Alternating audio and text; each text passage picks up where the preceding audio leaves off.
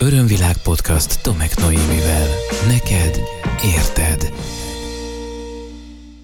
Szeretettel köszöntelek. Te az Örömvilág podcast csatorna 44. epizódját hallgatod most.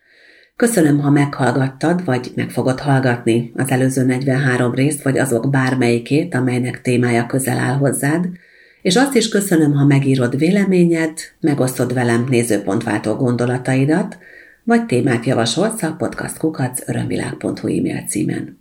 A mai adásban egy olyan témát választottam, amelyet már sokan javasoltak az elmúlt hónapokban. Szülői mintákról lesz szó, és már most itt a legelején szeretném letisztázni azt veled, hogy nem a genetikai mintákról, hanem a szülők viselkedése által mutatott különböző mintázatokról lesz majd szó. A kettő ugyanis egyáltalán nem azonos, sőt nagyon gyakran eltér egymástól. Sokan kérdezték azt is tőlem, hogy mi történik akkor a generációs vagy transgenerációs mintákkal, amikor valakit nem az édes szülei, tehát nem a szülő édesanyja és a nemzőapja neveltek. Nos, a transgenerációs minták akkor is hatnak, legfeljebb egy kicsit nehezebb feltérképezni őket, de mindig arra bíztatom azokat, akik esetleg kételkednek abban, hogy a saját vérszerinti szüleik nevelik-e őket, akár tudják azt, hogy őket örökbe fogadták, hogy mindenképpen foglalkozzanak a genetikai mintáikkal. Most azonban visszatérve a mai témánkra, nem a genetikai mintákról, hanem a szülők viselkedése által mutatott mintákról lesz majd szó.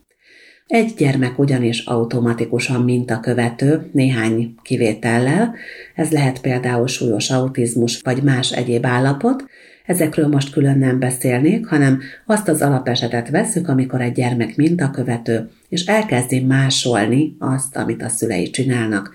Elkezdi a saját viselkedésével lekövetni azt, ahogy a szülei viselkednek, ahogy ők vélekednek, gondolkodnak, vagy ahogy egy bizonyos helyzetben megnyilvánulnak. Mielőtt jobban belemélyednénk abba, hogy milyen mintákat mutathat egy apa vagy egy anya, és ezekből általában milyen hitrendszerek alakulnak ki, arra szeretnélek kérni téged, hogy hangolódjunk bele egy kicsit jobban ennek a témának a téged érintő aspektusaiba, és azzal, hogy ha lehet, akkor most nyugodt körülmények között, ha lehet, akkor csukott szemmel válaszolsz néhány kérdésemre. Nyugodtan akár mond ki hangosan is a válaszokat, de nem az a fontos, hogy kimond, hanem az a fontos, hogy ezek a válaszok őszintén megszülessenek benned. Elsőként arra szeretnélek kérni, hogy képzeld el magad előtt a szüleidet. És figyeld meg ezt a képet, jó alaposan.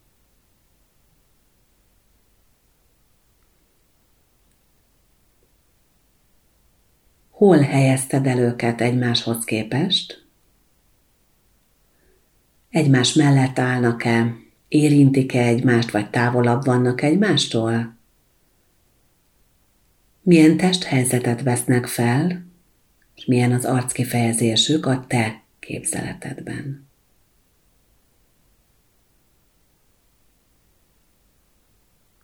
Amikor ezt a belső képet kivetítetted önmagad számára a szüleidről, akkor ők milyen életkorban jelennek meg? fiatalként, idősebbként, esetleg a mostani életkorukban, amennyiben ők a fizikaiban vannak még. Milyen szituációban, milyen helyzetben, esetleg milyen ruházatban, milyen színekben látod őket.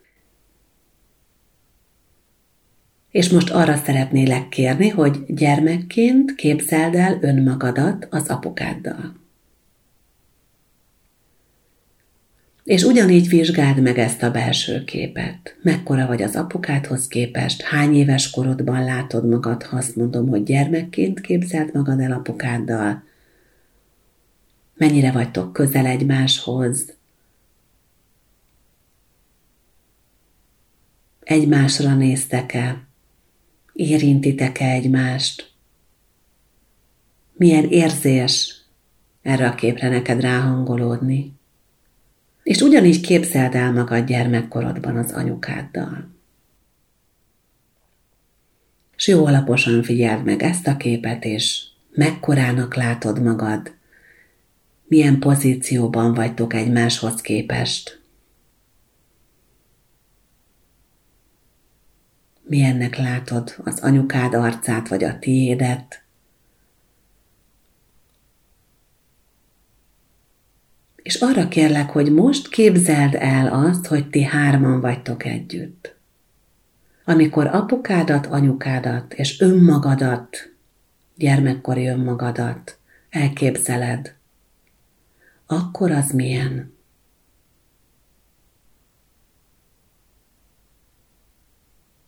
Figyeld meg alaposan, vizsgáld meg alaposan a már imént említett szempontok szerint a hármasotokról alkotott belső képed.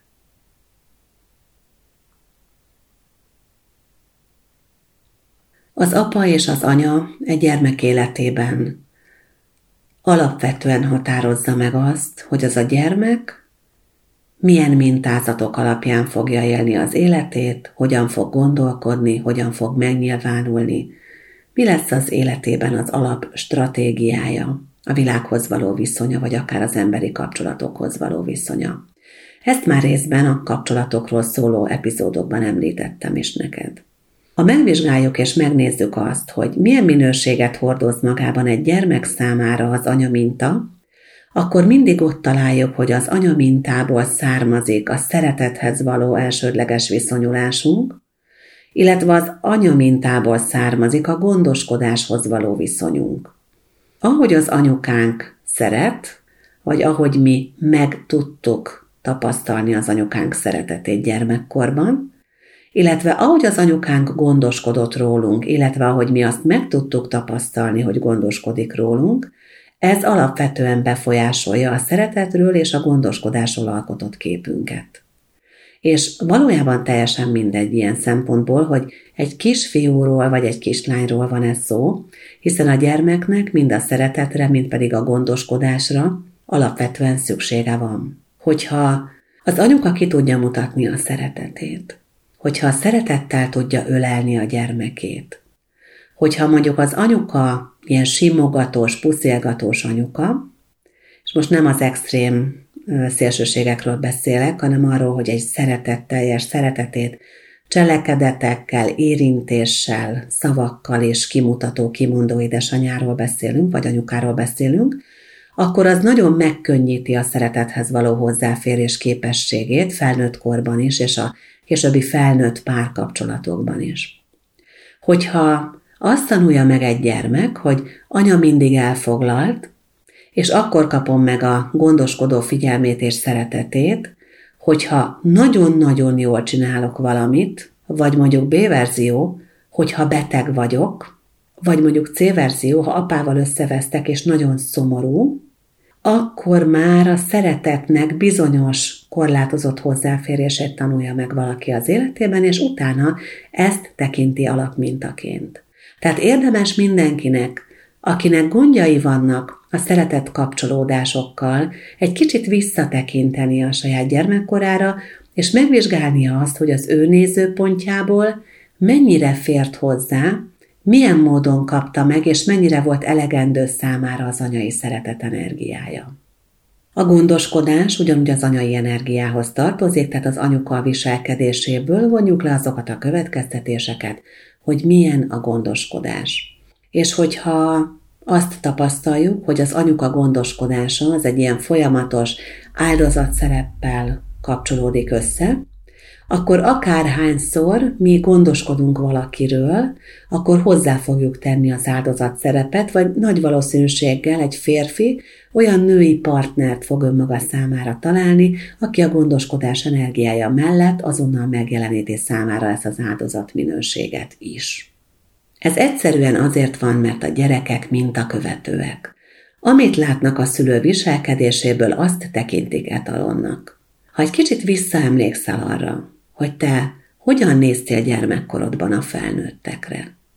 Akkor bizonyára fel tudod idézni magadban azt az érzést, hogy a felnőttek mindent tudnak, hatalmasak, erősek, okosak, ügyesek, tudják, hogy mit kell csinálni egy bizonyos helyzetben. Sőt, nagyon érdekes, és erről gyerekekkel beszélgettem, kisgyerekekkel, nagyon sok kisgyermek azt hiszi, hogy neki nem is alszanak a szülei. Egyszerűen azért, mert a szülő később fekszik és korábban kell, és állandóan, amikor látja a gyerek, akkor talpon van. És nagyon sok szülő ugye nem engedi meg magának a pihenést, és a gyerek azt látja, hogy a szülők, a felnőttek gyakorlatilag nem is pihennek, hanem mindig talpon vannak, mindig ébren vannak, és mindig rendelkezésre állnak. Tehát így látjuk gyermekként a szüleinket. És azok a következtetések, amiket levon egy gyermek önmagában a szülői viselkedésből, azok nem feltétlenül tükrözik a valóságot. De hogyha egy gyermek fejlődésének a 2 és 7 éves kor közötti szakaszát nézzük, akkor bizony az agyhullámok tétában vannak gyakorlatilag a nap túlnyomor többségében, és az azt jelenti, hogy amit lát, amit érzékel, és az a következtetés, amit ebből levon egy gyermek, az az ő valóságképe. És teljesen mindegyem, hogy ki mit mond, ha ő ezt tapasztalja, ezt érzékeli, akkor ezt fogja elhinni, mint valóságot. Tehát akár az, hogy a felnőttek soha nem pihennek. Mert egyszerűen azt látta, hogy anya korábban kelt, és későbben feküdt, vagy ugye nem látta, hogy kell és fekszik, csak azt, hogy mindig talpon van, mindig ébren van. És ebből le lehet vonni azt a következtetést, hogy a felnőtteknek így kell viselkedni, és egy megmagyarázhatatlan drive, egy megmagyarázhatatlan hajtóerő van benne, és egyszerűen nem engedi meg magának a pihenést, és ilyen párórás kényszeralvásokba engedi csak bele magát, de folyamatosan túlhajszolt, és mindig fáradt, és mindig túl későn fekszik, és mindig korán kell kelnie fáradtan. Örömvilág podcast Tomek Noémivel.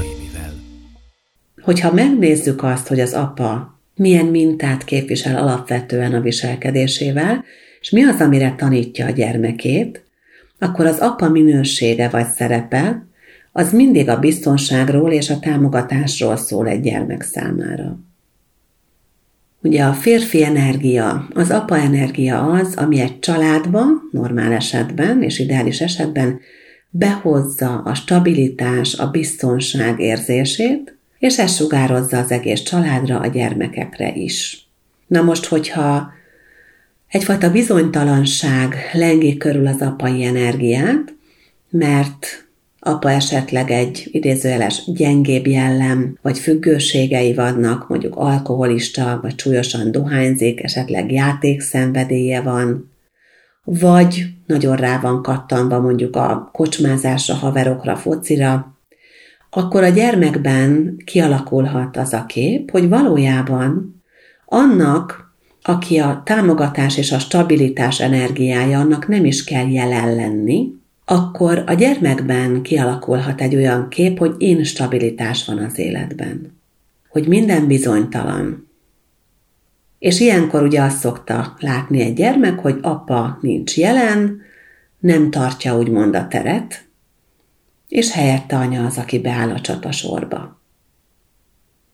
Tehát az, hogy a szülők hogy viselkednek, az alapvetően határozza meg azt, hogy egy gyermek hogyan választja ki utána a saját élet stratégiáját. A mintakövetés az egyértelműen működik, ugyanakkor az is nagyon fontos, és nyilván most akár joggal mondhatod azt, hogy már pedig az én apukám mondjuk egy gyenge jellemű alkoholista volt, és én pont ezért nem jellettem, akkor az a helyzet, hogy te nem az apukád mintáját követed, hanem az anyukádét, aki beleállt abba a szerepbe, ami egyébként a férfi szerep lett volna a családban. Tehát akkor is működik a mintakövetés. Ez nagyon-nagyon érdekes, és most ezzel nem azt akarom mondani, hogy mindenben száz százalékig lemásoljuk a szüleinket, tehát félre ne értsd, de nagyon fontos az, hogy meglásd önmagadban, megtaláld önmagadban azokat a mintákat, amelyeket pusztán azért működtetsz, mert ezt láttad a szüleidtől. És lehet, hogy ezzel nem is vagy annyira komfortosan. De jó tudnod, hogy ezeket a mintákat te, ahogy leképezted és elkezdted működtetni, épp úgy szabad akaratod jogán akár le is cserélheted. És ha nem tetszik, akkor választhatsz magadnak más mintát. Nagyon sokszor előfordul az, és erre már utaltam a párkapcsolati podcastok valamelyikében, hogy a gyermek a szülők egymás közti viselkedéséből azt a következtetést szűri le, hogy valaki a jó, és valaki a rossz. És automatikusan megéli azt egy gyermek, hogy neki a szülei között választania kell. Hogyha viták, veszekedések, nézeteltérések, konfrontáció van rendszeresen a gyermek előtt, akkor ő ehhez hozzászokik, és azt tapasztalja meg, hogy ez egy kapcsolat természetes velejárója, tehát rögtön van egy olyan mintája, amit tud továbbvinni majd, és akkor már a kisgyerekkorba jönnek az ilyen hullámzó baráti kapcsolatok, ahol egyszer a barátod vagyok, egyszer nem, aztán jönnek a tinédzserkori kapcsolatok, ahol szintén ugyanez van. Aztán jönnek ugye a felnőttkori párkapcsolatok, ahol ezt a hullámzást szintén lejátsza vagy megtapasztalja. Azt mondja ugye, hogy nekem erre nincs igényem, hiszen láttam, hogy a szüleimnek is mennyire rossz volt, de automatikusan bevonz magának egy ilyen partnert, aki mondjuk ezt az energiát behozza az életében. Szóval a gyerek amikor a szülei egymással vitatkoznak, akkor óhatatlanul úgy érzi, hogy neki valaki mellé oda kell állnia, és amint valaki mellé odáll, azt is érzi, hogy a másikról ezzel egy ideüleg le is mond. Ugye már utaltam többször korábbi adásokban a dualitásnak erre a fajta minőségére, amit már ugye gyerekkorban le tudunk rögzíteni magunkban. Mivel a párkapcsolati részt már korábbi adásokban kiveséztük, én most egy kicsit arról szeretnék beszélni, hogy nagyon fontos néhány dolgot megvizsgálni mindannyiunknak ahhoz, hogy önmagunk viselkedését megértsük, és önmagunk motivációit megértsük. Például az is nagyon fontos, hogy a szüleink hogyan viszonyultak az élethez. Hogyan gondolkodtak arról, hogy az élet az miről szól, hogy milyen, és hogy ezekről a gondolataikról mi az, amit megosztottak velünk gyermekkorunkban, és mi az, amit a viselkedésükön keresztül folyamatosan sugaltak nekünk. Mert hogyha állandóan fáradt, életunt, mondjuk a tévéhíradóval veszekedő, és a politika miatt folyamatosan puffogó, a rendszerben állandóan hibákat találó, és kereső és összeesküvés elméleteket szajkózó apukája volt valakinek gyerekkorában, akkor nagyon könnyen lehet, hogy ő nem fogja tudni megtalálni az életben a jó dolgokat, mert mindig azt fogja keresni, hogy hol van a hiba, és hol vágnak át engem a palánkon.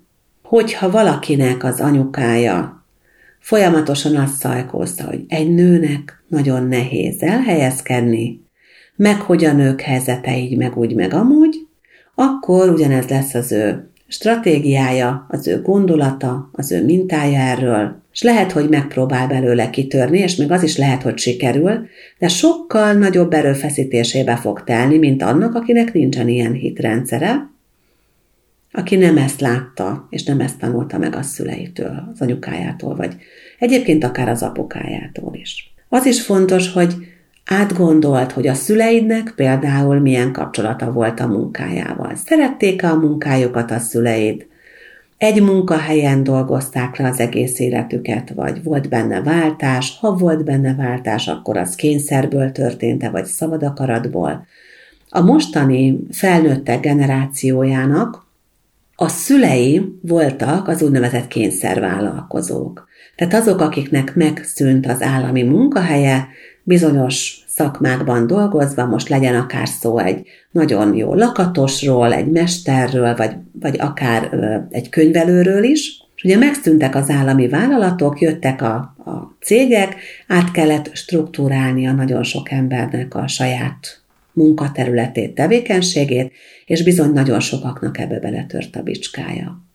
Az elmúlt időszakban is többekkel dolgoztam egyéni folyamatokban azon, hogy vajon mondjuk a vállalkozásukat miért nem tudják sikerre vinni, vagy miért rekednek meg egy bizonyos szinten a munkájukban, vagy a karrierjükben. És nagyon sokszor ott van az, hogy a szülők kényszerváltáson mentek keresztül az életük során, tehát ott van az a minta, hogy amikor változás jön a munkában, az csak rosszat és nehézséget hozhat.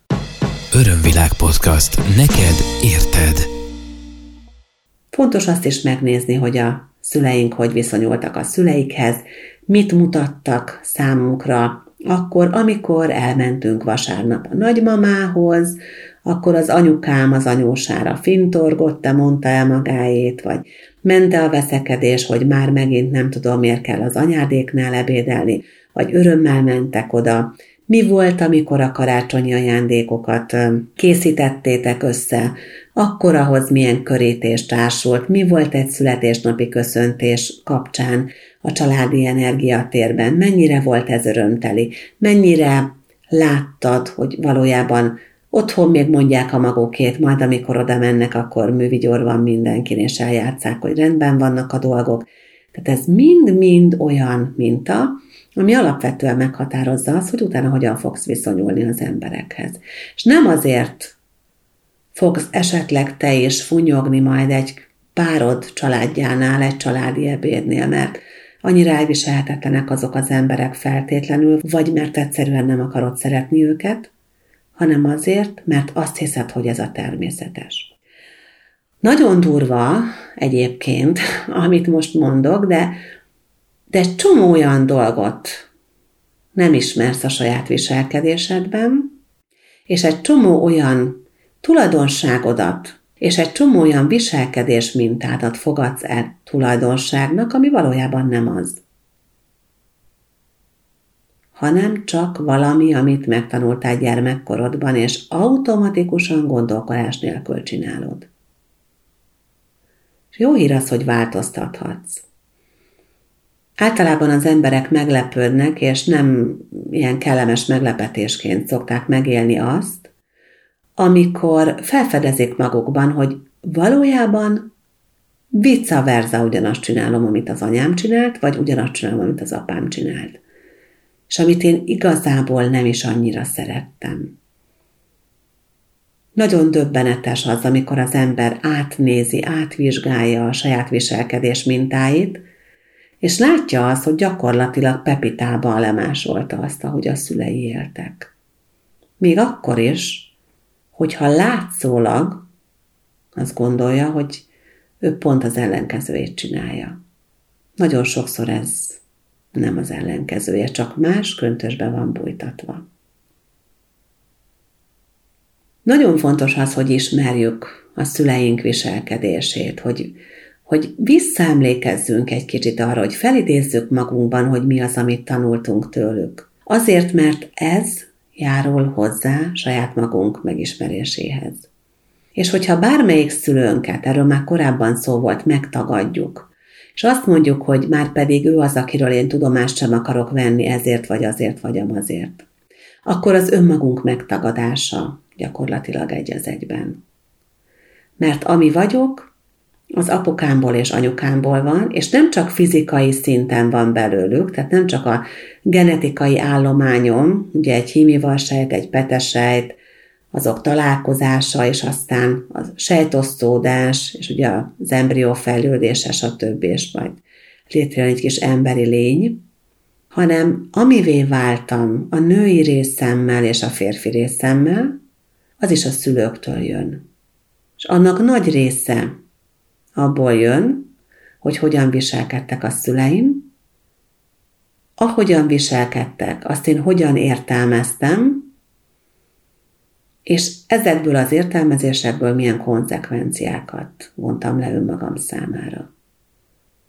És azért nem kell ahhoz túlképzett pszichiáternek lenni, hogy rájöjjünk, hogy egy három éves gyermek nem feltétlen tud olyan nézőpontokból megítélni helyzeteket, amik a realitást tükrözik lehet, hogy ő teljesen másképp látja, meg másnak látja, meg nem is érti, meg nem is tudja.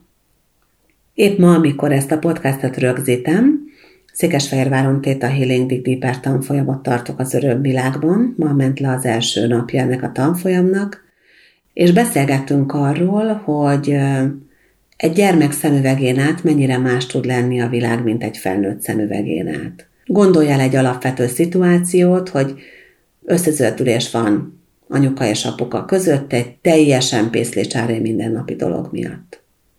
Teljesen mindegy, hogy ez most mi. Nincs súlya. Köztük sincsen súlya. De oda mondogatnak egymásnak, történik egy kis szóváltás, valaki puffog, valaki megsértődik, lehet, hogy van egy ajtócsapás is hozzám. Aztán este ezt a szülők egy kellemes kis vadbékülős szexben lerendezik. De ennek az energialevezetésnek csak ők a részesei, a gyermekben viszont ott marad a napi feszültség. Önála nincs levezetve az, hogy anya és apa vitatkozott egymással, anya vagy apa becsapta az ajtót és elviharzott. Ő nem tudja, hogy ez a dolog kettejük között kioldódott, hanem ő saját magában tovább viszi ennek a nehéz energiáját. Tehát az, hogy egy gyerek mit minek ítél meg, és lehet, hogy egy gyermek úgy emlékszik a gyerekkorára, hogy ott mennyi vita, veszekedés és probléma volt, miközben lehet, hogy a töredékese fordult elő annak, ahogy ő azt értelmezte. Vagy súlyában nem volt akkora. Tehát amikor a szülői minták követéséről beszélünk, akkor nem feltétlen arról van ám szó, hogy valóban úgy viselkedtek a szüleink, ahogy mi azt láttuk. Nagyon fontos az, hogy tisztában legyünk a tényel, hogy mi gyermekként lehet, lehetséges. És jó eséllyel valószínűleg úgy is van, hogy kicsit másként láttuk a dolgokat. Mert egy gyerek szemüvegén át teljesen más jelentése van egy hangos szónak, mint akkor, amikor apa tudja, hogy anyának éppen a ciklusának azon napjai vannak, amikor anya hisztisebb. És akkor engedi ezt csattanni, de a gyerek ezzel sincs tisztában. Felnőttként ezeket már tudhatjuk, és tudjuk esetleg kezelni. Érdemes tehát neked is megvizsgálni azt önmagadban, a saját gyerekkorodba egy kicsit vissza révedve, visszatekintve, hogy mi az, amit te a szüleid viselkedéséből, mint következtetést levontál önmagad számára, és ezeket a következtetéseket hogyan betonoztad be saját hitrendszerekké, viselkedés mintákká, ezek most hogy jelennek meg a te életedben. Mi neked a férfi minőség, mi neked a női minőség. Ugye a férfi minőséggel gyakran azonosítjuk joggal, okkal az erőt, de van, aki az erőt és az agressziót, mert a kettő közti különbséget sem ismeri azért, mert olyan apa mintát látott. Van, aki a biztonságot és a jelenlétet, de van, aki például azt, hogy apa mindig távol van. Tehát, hogy a biztonság az nincs jelen, és az anyagi biztonság és a fizikai biztonság az mondjuk egymástól külön válik mert lehet, hogy apa hazaküldte a pénzt Algériából, de nem volt ott. Azt is érdemes megnézni, hogy milyen a női minőség. Gondoskodó, szeretetteljes, lágy, befogadó, vagy tehetetlen, áldozat, mártír. Érdemes ezeket is megnézni, és azt is, hogyha ilyet láttál gyermekkorodban az anyukától, vagy az apukától, akkor ezt te most hogy jeleníted meg a saját életedben. És harmadjára mondom, hogy megváltoztathatod ezeket a mintákat. Dönthetsz úgy, hogy más programok mentén fogod a viselkedésedet szervezni. Dönthetsz úgy, vannak megfelelő technikák, amikkel nagyon gyorsan ki lehet ezeket a hitrendszereket cserélni, vagy felül lehet írni, de én azt gondolom, hogy a legeslegfontosabb annak a megértése, hogy valami honnan jön, hogy nem is a tiéd, hogy azért csinálod így, mert ezt láttad, hogy van másik verzió, amit szintén választhatsz, és hogy képes vagy arra, hogy mást válasszál, ha neked más jobban tetszene, vagy megfelelőbb lenne. Én azt kívánom, hogy ezt a kis önmonitoringot. Ezt tud a saját életedben megcsinálni, hogy menjél vissza egy kicsit a gyerekkorodba, nézd meg, gondold át a szülőktől kapott viselkedés mintáidnak a hosszú-hosszú sorát, akár ezeket írd is fel magadnak, és azt is jegyezd fel, hogy ezek közül mi az, amit lecserélnél, és mire. és legyen ez egy nagyon tudatos folyamat számodra. Ha úgy érzed, hogy ebben segítségre van szükséged, számos módszer, számos segítő áll rendelkezésedre, fordulj hozzájuk bizalommal, ha pedig úgy érzed, hogy kellő tudatossággal, vagy akár technikai információkkal, tudással rendelkezel ahhoz, hogy ezt önmagadnak megtedd, akkor hajrá, nagyon sok sikert kívánok neked hozzá. A saját életemből tudom, és bizvást állíthatom, hogy igenis képesek vagyunk felülírni ezeket a mintákat. A legeslegfontosabb azonban ehhez az, hogy felismerjük, hogy mi az, ami bennünk működik, és hogy az honnan jön. Köszönöm szépen, hogy ma is figyeltél rám, köszönöm, hogy megoszthattam veled ezt a néhány gondolatot. Ha úgy érzed, hogy te is szeretnél hozzátenni a témához, akkor kérlek tedd meg, örömmel és bizalommal fogadom a hozzászólásaidat a podcastkukac örömvilág.hu e-mail címen, és ugyanide várom továbbra is a témajavaslatokat. Az Örömvilág podcast csatornára feliratkozhatsz a Spotify-on, az Apple Podcaston, a Castboxon, és még jó néhány abban, és ajánlom figyelmetbe az örömvilág.hu honlapot, ahol nem csak minden podcast epizódot, de aktuális programjaimat és munkatársaim programjait is megtalálod. Remélem találkozzunk, akár így az éteren keresztül, akár pedig személyesen. Csodás napokat kívánok neked, és legközelebb is számítok értő füleidre. Ez volt az Örömvilág podcast Tomek Noémivel. Hétről hétre új témák, érdekes nézőpontok a tudatosság útján járóknak. www.örömvilág.hu Témát ajánlanál? Podcastkukac örömvilág.hu